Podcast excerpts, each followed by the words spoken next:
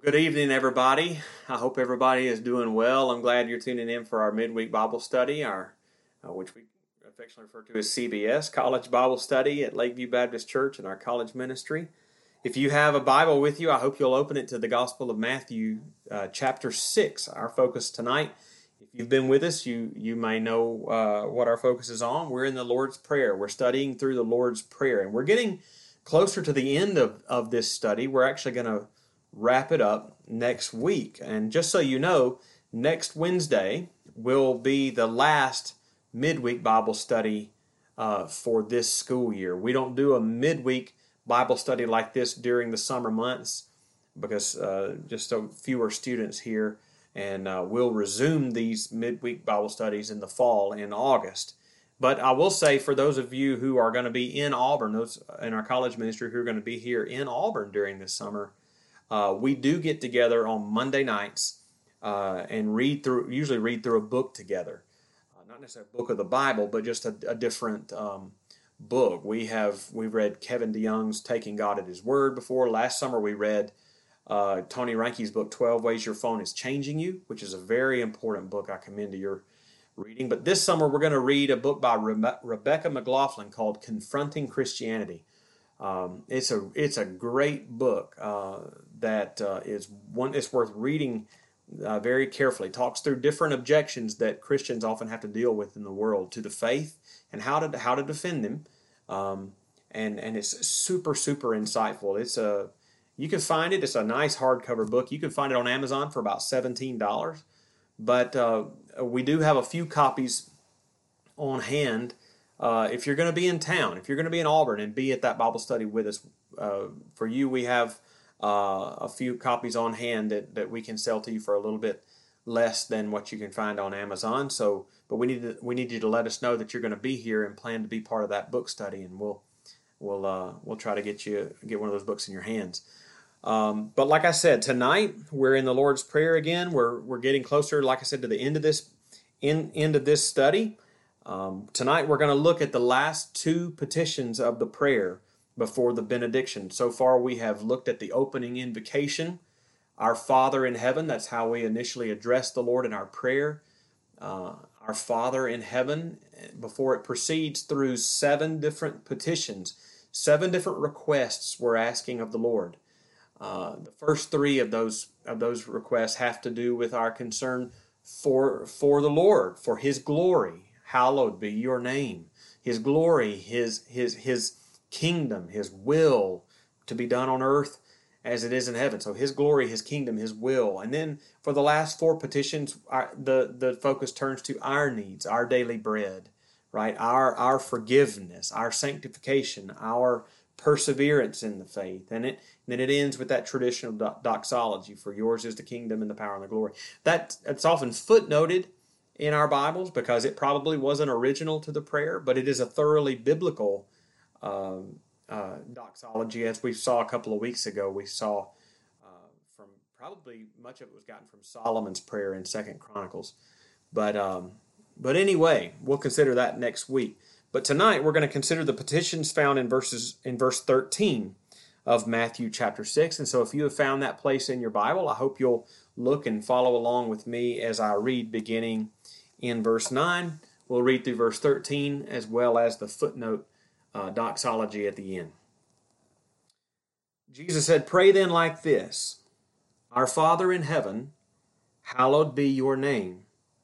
Your kingdom come, your will be done on earth as it is in heaven.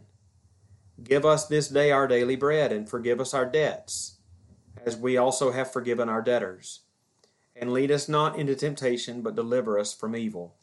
And then footnoted at the bottom, for yours is the kingdom and the power and the glory forever. Amen. As the scriptures say, that all flesh is grass, and all its glory is like the flower of the field. The grass withers and the flower fades, but the word of the Lord stands forever.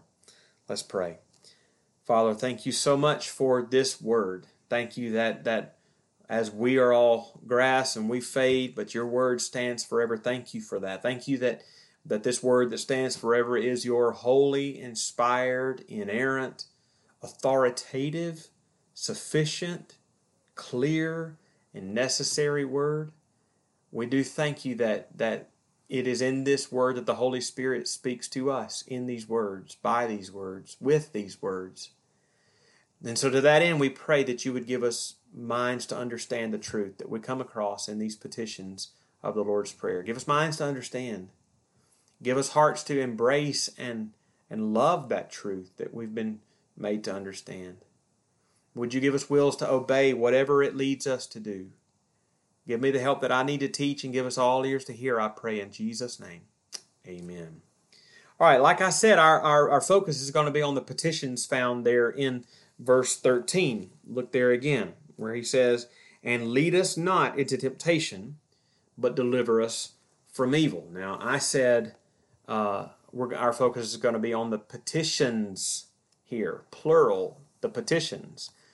Uh, because I, say that plural because even though they're related, I do think verse 13 uh, has two somewhat distinct petitions. One, lead us not into temptation, and two, deliver us from evil or deliver us from the evil one. And you count them as two, that brings it to uh, seven petitions, which I think are intended in the prayer. And as we look at them, we're going to look at both of them tonight. As we look at them, I want to look carefully because the meaning of this these petitions is not immediately clear when we when we begin to think about it and, and look at it more closely. So I want to think about these petitions from three different respects. First, I want to think about the context of the, these petitions, how how they relate to the ones that went came right before it. So what are the what's the context within the prayer? What's the context of these petitions in verse 13. Then we're going to think about the meaning of it, the meaning of it, how to think about um, uh, these petitions in a wider biblical context, and what it, what it does mean, what it doesn't mean. This is going to take some careful thought because these verses or these petitions can be prone to to misunderstanding or a little bit of confusion. And then finally, at the end, I want to come around and, and, and see the assurance, the assurance that we have in praying this petition by connecting it, uh, this petition, to the life of Christ, lived as our substitute and as our Savior. I think, I think if we connect the, what He's instructing us to pray here, connect this to the life that He already lived in our place, I think it gives us great assurance in praying this petition in our own prayer life. That being said, and knowing how we're going to proceed, let's begin by looking for a minute at the context of the petitions. We don't need to spend a lot of time here thinking about the context to get our bearings for a clear understanding of, of the petitions. But just just like um, we noticed last week in, in verse 12, notice that verse 13 begins with a little grammar lesson with a coordinating conjunction. That's a fancy word of saying the word and. it begins with and a coordinating conjunction, which immediately connects it with what came before it. It's in a, in a succession in the same line of thought, right? It, and, and, and connects it to what came before it in verse 12. But if you look at verse 12, it also begins with the word and, which connects it to what came before it in verse 11 in some way. Let's consider how these, these, uh, these verses 11, 12, and 13 are connected with each other and how that impacts how we understand verse 13. First, how does verse 13 uh, and the petitions found there, how do they relate to the petition found in verse 12? Right? Look, look there again, where verse 12 pray, we prayed, and forgive us our debts as we also have forgiven our debtors. And recall, if you if you didn't if you missed last week, you can still go uh, find our our uh, social media pages and you can you can rewatch the thing the the the Bible study there. But we were if you were uh, uh, in for that, you you recall that we said debts in that petition is is referring to the the same reality that is described in verses 14 and 15 uh, with the word trespasses, where Jesus said, "For if you forgive others their trespasses." Uh, verse 15, if you do not forgive others their trespasses. So within Matthew, right here, debts within the prayer and trespasses right after the prayer in explanatory notes, they're two ways of referring to the same thing. The same thing which Luke in his version of the of the Lord's Prayer in his gospel refer to as sins. Luke 11 4 says, Forgive us our sins. And so uh, the, the idea of the fifth petition in, in verse 12 has to do with our sin and our guilt before the Lord and our need of His forgiveness. Our need of His forgiveness. In the first instance, with our need of His forgiveness so that we can be and stand justified in His sight. We cannot stand justified in His sight without His forgiveness. So, in the first instance, to pray, forgive us our debts, forgive us our trespasses, forgive us our sins. In the first instance, has to do with coming to Him the first time in repentance of our sins and faith in the Lord Jesus Christ, whereby we can stand justified and forgiven in His sight. But in the second instance, verse 12, forgive us our debts, also carries uh, the expectation of ongoing repentance, ongoing confession of our sins.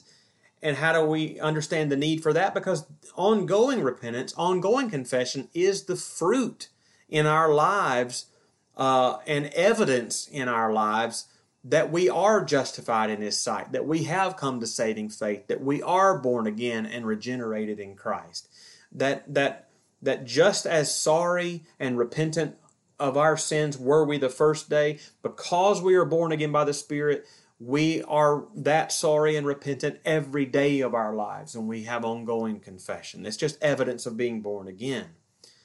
Right? So if verse 12 has to do with our justification before God, and then out of that flows seamlessly the thoughts of verse 13 connected with the word and, then then verse 13 actually has to do with our sanctification before the Lord, our, our, our ongoing pursuit of godliness and, and purity and holiness. Think about it. If you're thinking about the connection between verses 12 and 13 between justification and sanctification, people who have already come to, to the place of knowing themselves to be sinners before God and who have thrown themselves on the mercy of God in Christ, they cert- that same person certainly doesn't, from that point on, uh, trust themselves any more than they did the first time or rely on their own goodness going forward to please the Lord. So, verse 12, so we ask for his help, right? In verse 13. So, verse 12 has to do with our justification before God, forgive us. Verse 13 has to do with our, our sanctification before God. Lord, continue to help us to walk in holiness.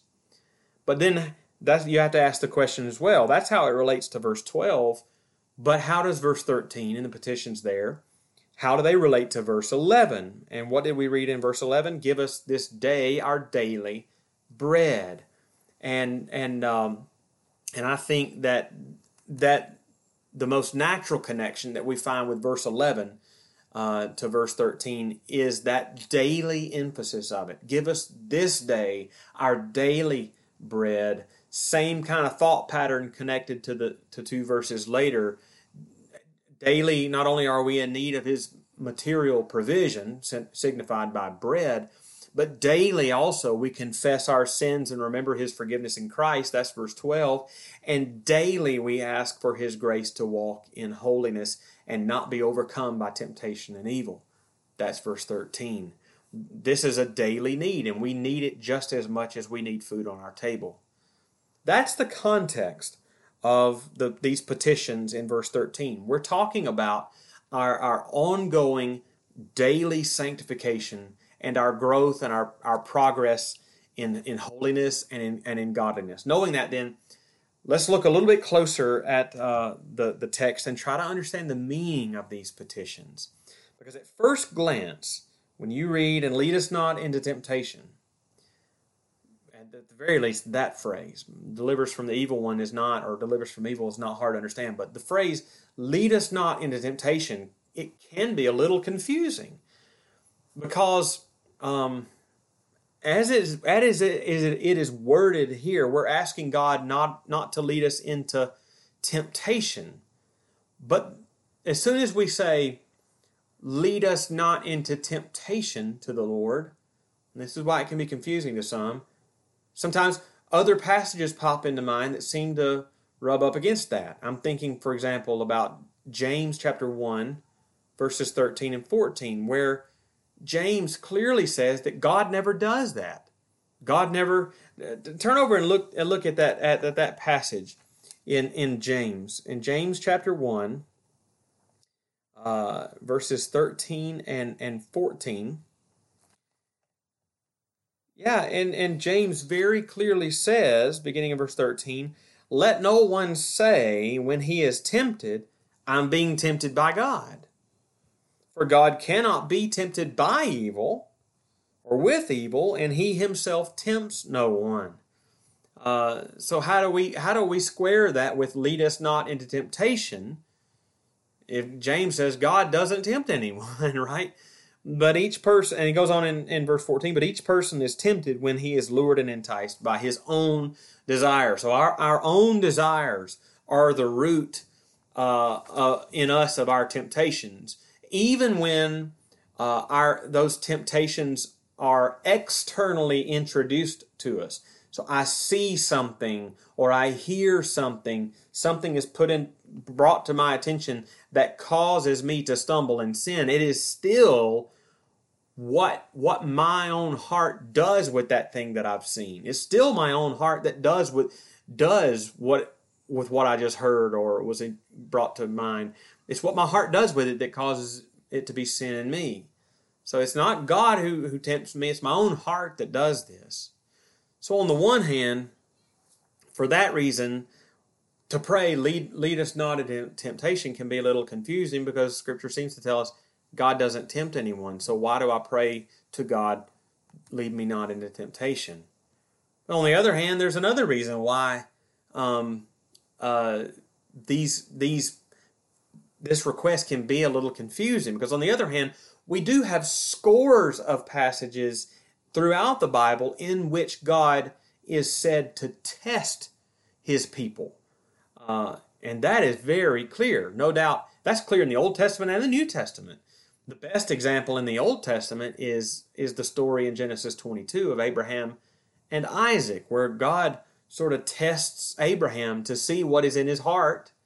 When he tells, you know, God made Isaac uh, the promise back in chapter 12 and again in 15 and, and again in 17 that Abraham was going to have a son and that son was going to be his heir and it was through that son that the Messiah, the Savior, would one day come. But then to test him, God told Abraham to sacrifice that son. Sacrifice and kill his son, his only son Isaac, the son of promise. And when when Abraham was about to faithfully obey that command of God, remember, remember why Scripture later tells us, because that could be kind of shocking, why, and it still is sort of shocking, but what how was Abraham reasoning um, that he was about to obey this command? He assumed he, he he had convinced himself based on God's promise that God would, if if he went through and killed Isaac, that God would raise Isaac from the dead because God would not be untrue to his promise. But as soon as he was about to obey and, and, and sacrifice his son Isaac, the Lord stopped him, right? And and and he and you know, God says, Now I know that, that you really trust me. It it was speaking in a human way, but but God put Abraham to the test in that moment to, to bring to light the strength of his faith, right? But the testing of Abraham in his life with Isaac um, he Abraham is the father of the nation of Israel, and that that testing of Abraham would be repeated later in the life of the nation of Israel uh, again and again and again. So, for example, the Lord tells the wilderness generation in Deuteronomy 8 2. He says, And you shall remember the whole way that the Lord your God has led you these 40 years in the wilderness, that he might humble you, testing you to know what was in your heart, whether you would keep his commandments. Right? So clearly the in the Old Testament, God tested his people. And it and it says uh, to know, testing you to know what was in your heart. Now, when it says he did that to know what was in your heart, that doesn't mean that God didn't know. But when it said to know what was in your heart, should rather be understood as to reveal what was in your heart, because it says that he tested them in the wilderness that he might humble them that he might humble them. He knew that they needed to be humbled. He knew what was in their heart. He knew that they were wayward.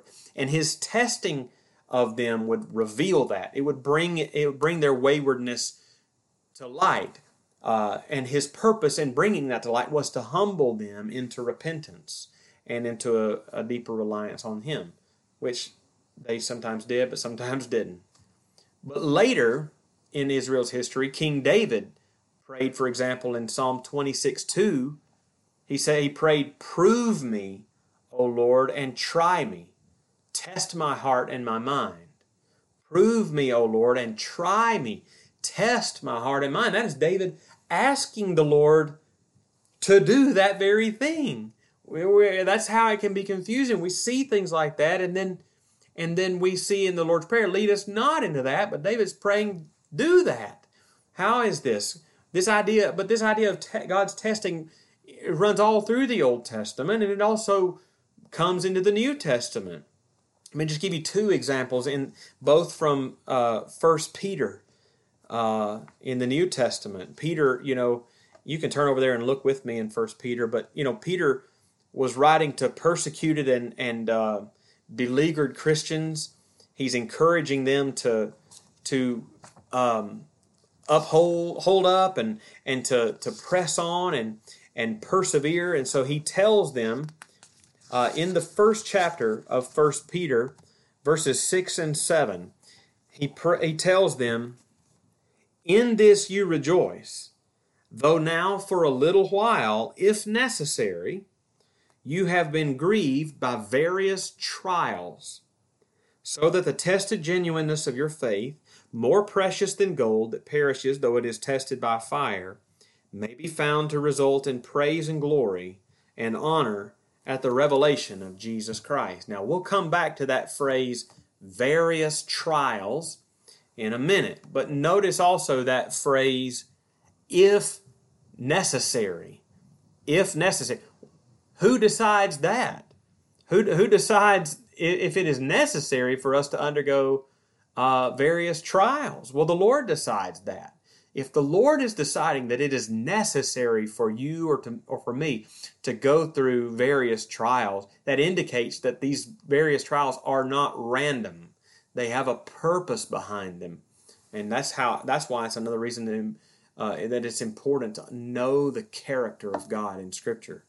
But even later in in First Peter in chapter four, uh, in verse twelve, he writes, "Beloved, do not be surprised at the fiery trial, fiery trial when it comes upon you to test you, as though something strange were happening to you." Again, we note the phrase "fiery trial," or rather, trial by fire. Why do we note these phrases? Uh, because the idea is there in the Old Testament, and it also the idea appears in the New Testament. But when you come to the New Testament, what we're going to find is there's not just a, a general and consistent idea about this running through the, these passages of the New Testament, but there's a consistent word that is running through all these different passages in the New Testament. This this same word that keeps showing up. And um, and I'm going to use this word. I'm going to tell you what this word is because I'm going to use it again and again for the remainder of of our time together to show you uh, the consistency of, of the usage. The Greek word is peirasmos. Peirasmos. Um, I don't want the whole study to turn into a Greek lesson. I want you to just note that word, peirasmos. And I want you to note how that word is running through all of these texts. So, for example, Peter tells them in verse 12 not to be surprised at the fiery peirasmos um, that when it when it happens to them, as though something strange were happening to them, a fiery peirasmos. Don't don't be surprised when that comes your way. Or he tells them uh, back in in chapter one at the passage we looked at in verses six and seven that they need to rejoice, though now for a little while uh, if necessary, you have been grieved by various peirasmoi. That's that's uh, plural. Various peirasmoi. Don't and if and and and and the fifth. The it's funny that in the in the eh, don't be surprised if necessary you experience these various peirasmoi. Uh, God deems it necessary sometimes to bring these peirasmoi our way. But then in the fifth petition of the Lord's Prayer, Jesus teaches us to pray, lead us not into peirasmos. Lead us not, it's the same word. Translated fiery trial, fiery peirasmos. Uh, Jesus says, lead us not into peirasmos, even though it's translated temptation. There, it's the same Greek word. Well, what have we done now, right? Well, we've added another layer of complexity. Because on the one hand, lead us not into peirasmos means temptation, right? And James says that God doesn't tempt anyone. So what does that mean? And on the, on the other hand, lead us into peirasmos, lead us not into peirasmos means trial, like, like it does elsewhere in First Peter. But we see that God pre- does precisely that. So why ask him not to? In the first instance, if it's temptation, well, God doesn't do that anyway, so why ask him not to do it? On the other hand, if it's trial, why ask him not to do it if we see in Scripture he often does that, and sometimes it's necessary for him to do that? How do we make sense of all this? Because the Bible writers were not ignorant, right? The Bible writers were not ignorant, and the Holy Spirit, who inspired these, these writings, never contradicts himself. I mean, when we have when we have puzzling situations like this in the Bible, it is our own finitude, right, that that makes these things murky for us. It is it is our own finitude that it's our we struggle for clarity. Right? We struggle for clarity, but clarity is there to be found. It's just our struggle to find it. And it's considerations in trying to find that clarity here. It is those kinds of considerations that I just outlined regarding the fifth petition that cause some translators of the Bible and some interpreters of the Bible to understand lead us not into temptation more instead of using those words they, they understand it or translate it more as the sentiment of save us from the time of trial you actually may see um, the lord's prayer in in some uh, modern prayer books worded that way. Uh, the New Revised Standard Version, for example, the, the New Revised Standard translates it, and do not bring us to the time of trial. Do not bring us to the time of trial, but rescue us from the evil one. But even that, I think, save us from the time of trial, or don't bring us to the time of trial. Even that, I feel like it has to be understood with careful precision. Because uh, let me just quote Wesley Hill, who wrote a great uh, little little book on um, the Lord's Prayer. He, he wrote, in light of all that we've just talked about, he wrote, Whatever else the petition, lead us not into temptation, means, it cannot mean that God will spare us from the searing heat of the refiner's fire. So where does it lead us? How do we put how do we understand all this and how do we put it all together? I do like how save us from the time of trial brings together all these different strands of biblical testimony in the sense that while God doesn't, as James says, actively tempt anyone to sin and evil, we will see in the life of Jesus that the Spirit of God drove Jesus into the wilderness to be tempted, not by not tempted to evil by the Spirit, but tempted he was tempted by the evil one. He was tempted by the devil, but it was the Spirit who drove him there to be tempted by the evil one. Uh, and hence we pray, rescue us from the evil one. That's a, that's a way of thinking about it. But also save us from the time of trial also fits the, the, the biblical testimony that, that God does bring his into the lives of his people. It brings trial and testing into the lives of his people. Peter says sometimes it's necessary, but what he doesn't do is abandon us there. He doesn't leave us there unaided, unhelped in the time of trial. He saves us out of it. Yeah, he brings it into our lives, but he walks with us uh, through that. I mean, it's almost like the, the sentiment found in Isaiah 43, that lovely passage, when he says, But now thus says the Lord, he who created you, O Jacob, he who formed you, O Israel, fear not, for I have redeemed you. I have called you by name. You are mine. But then listen to what it says When you pass through the waters, I will be with you. and through the rivers, they shall not overwhelm you. And when you walk through the fire, you shall not be burned, and the flame shall not consume you. For I am the Lord your God, the Holy One of Israel, your Savior. So he, he brings us into the times of trial and testing, but he doesn't leave us there. He doesn't abandon us there. The way the New Testament might put this in 1 Corinthians 10 13, and we'll use this Greek word again to get you the flavor of what Paul's talking about. Paul says in 1 Corinthians 10 13, no peirasmos, whether that's temptation or trial or testing, no peirasmos has overtaken you that is not common to man. God is faithful, and he will not let you be tempted beyond your ability, but with the peirasmos, he will also provide a way of escape that you may be able to endure it. When he brings us to the time of trial, he will, in his own good time and in his own good way, bring us out of it. He will deliver us out of it. He will deliver us from the evil or from the evil one. That in your Lord's in the Lord's prayer, deliver us from evil, deliver us from the evil one. Both are legitimate translations of that Greek word, and good are, are uh, both are good translations. So, ha- having having when he brings us out of the trial, he he he will bring us out having done his good sanctifying work in us in the process. Remember, it's our sanctification that is in view in verse 13. How and why does God sometimes bring us into these trials, into these times of testing? Um, why does He even do that? And how does He do it? I love the way some of our old confessions talk about this.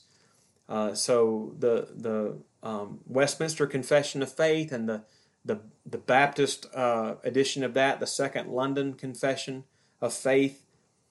Here's how they put it, and just listen. This is in older English, so I'll try to clarify when need be, but but it's not it's not impossible to understand. Listen carefully to what they're saying in the in the confession.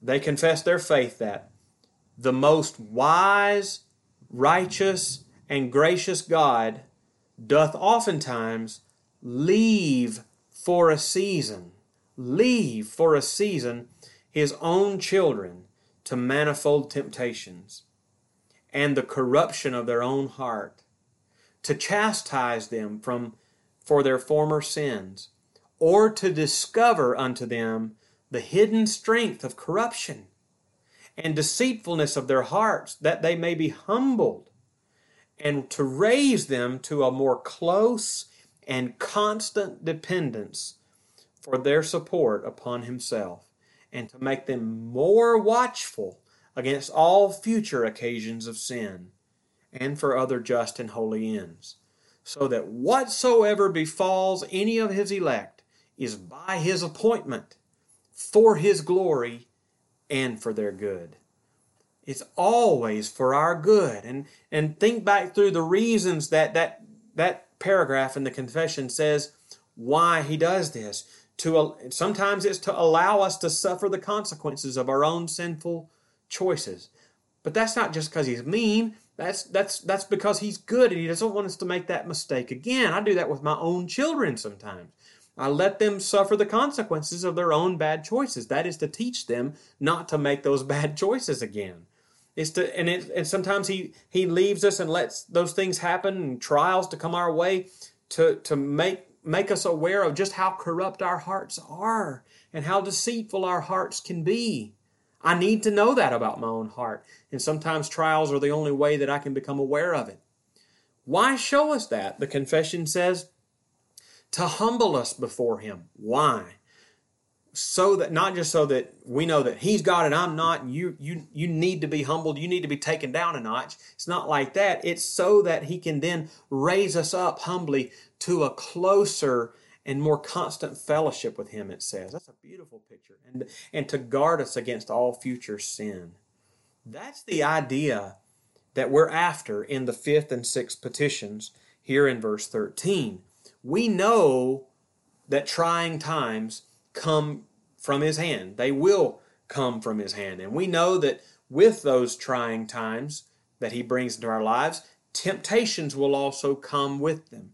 temptations from the evil one, temptations to do evil that come from our own hearts. But what we pray when we pray this, this petition in the Lord's Prayer is we pray and we trust that He will save us through it. He's not going to abandon us in the middle of it. Uh, he will deliver us out of it, and along the way, He will make us more like Christ in the process. How do we know that?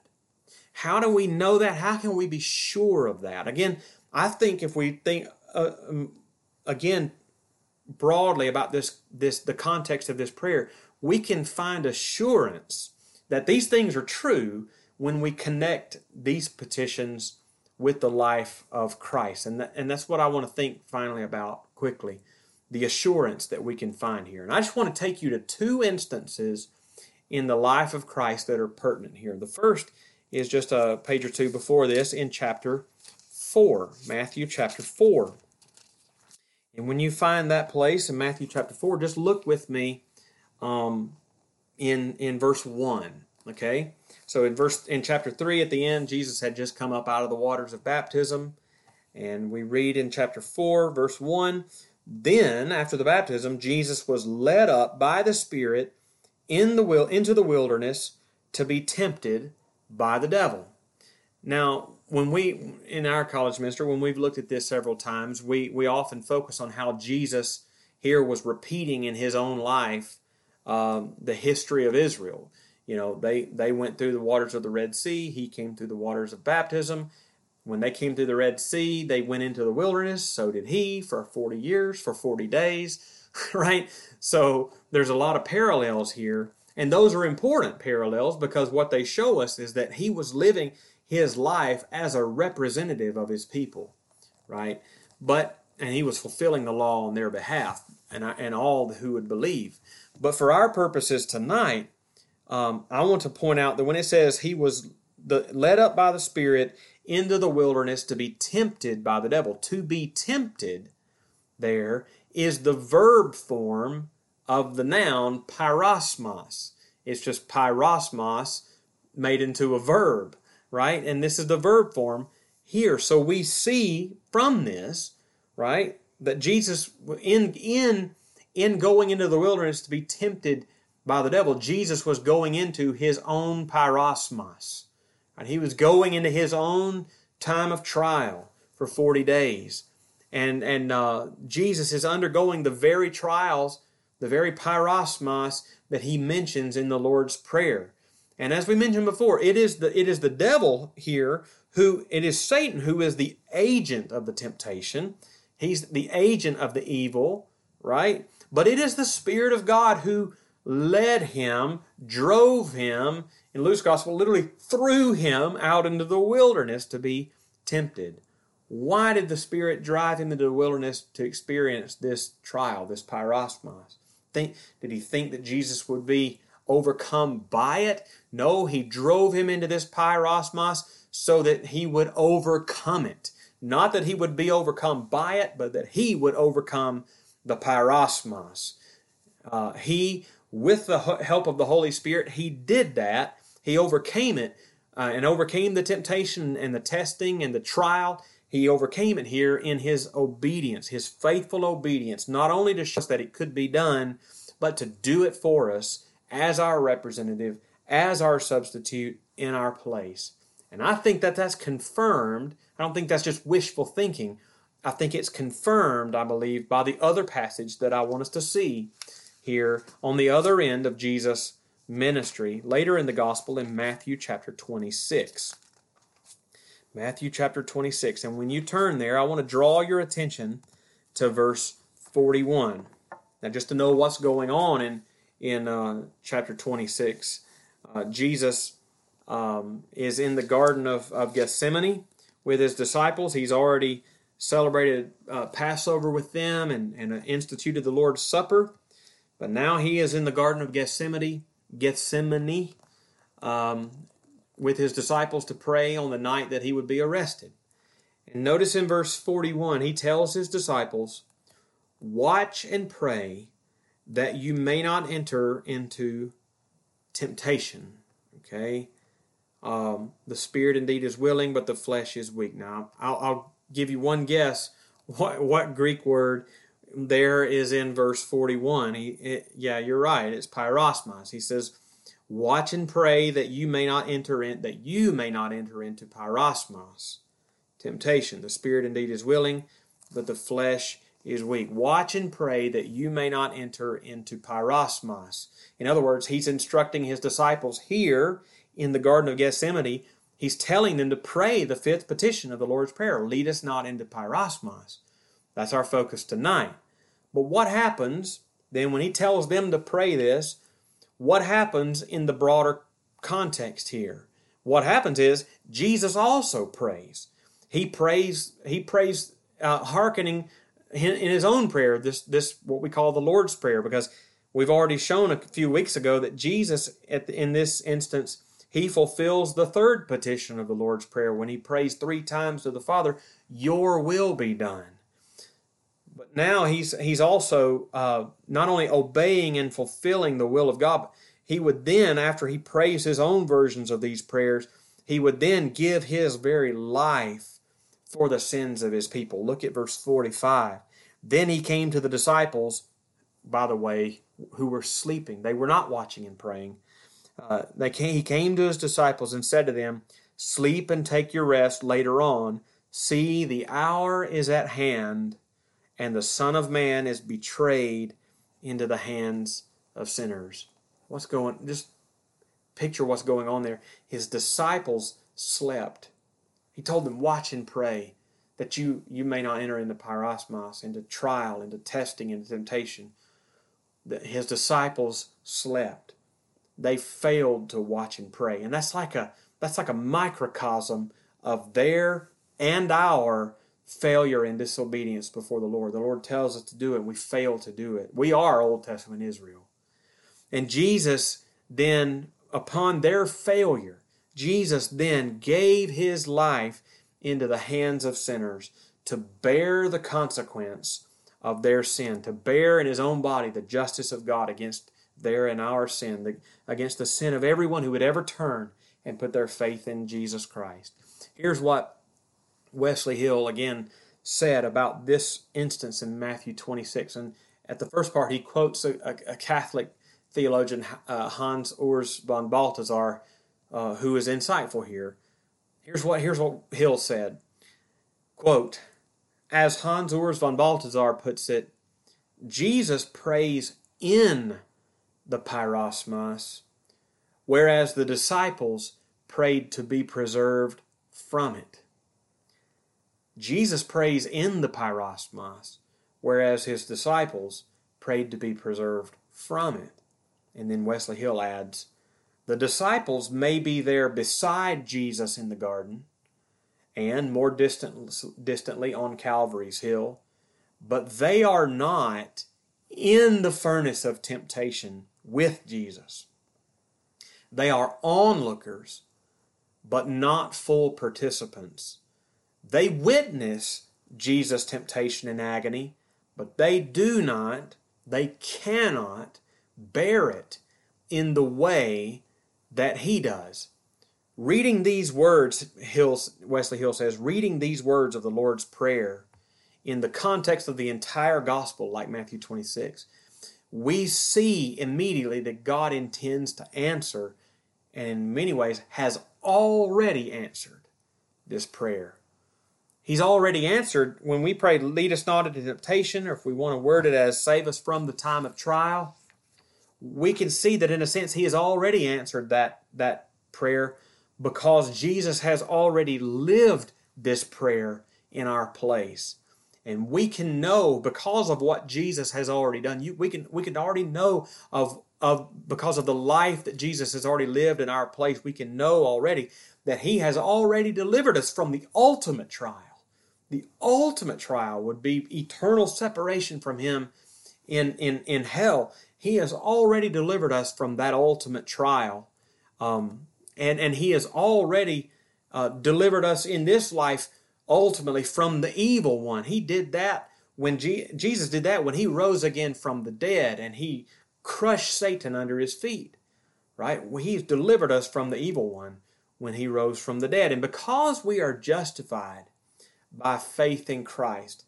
and therefore have peace with God through through him, we can know, we can know with all the assurance that Christ has earned for us that the trials that do come into our lives, already been saved from the ultimate trial, already been saved from the, the from the plots and the schemes and the plans of the evil one, we can know that whatever other trials come into our lives come from his sovereign hand and they are always coming into our lives in a redemptive way and lovingly have our good in view along with his glory.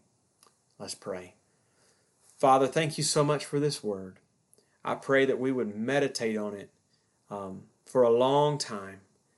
And, and in so, we would gain perspective on our own trials, our own troubles, our own hardships, and also come to a greater understanding of your goodness and grace. We pray it in Jesus' name. Amen.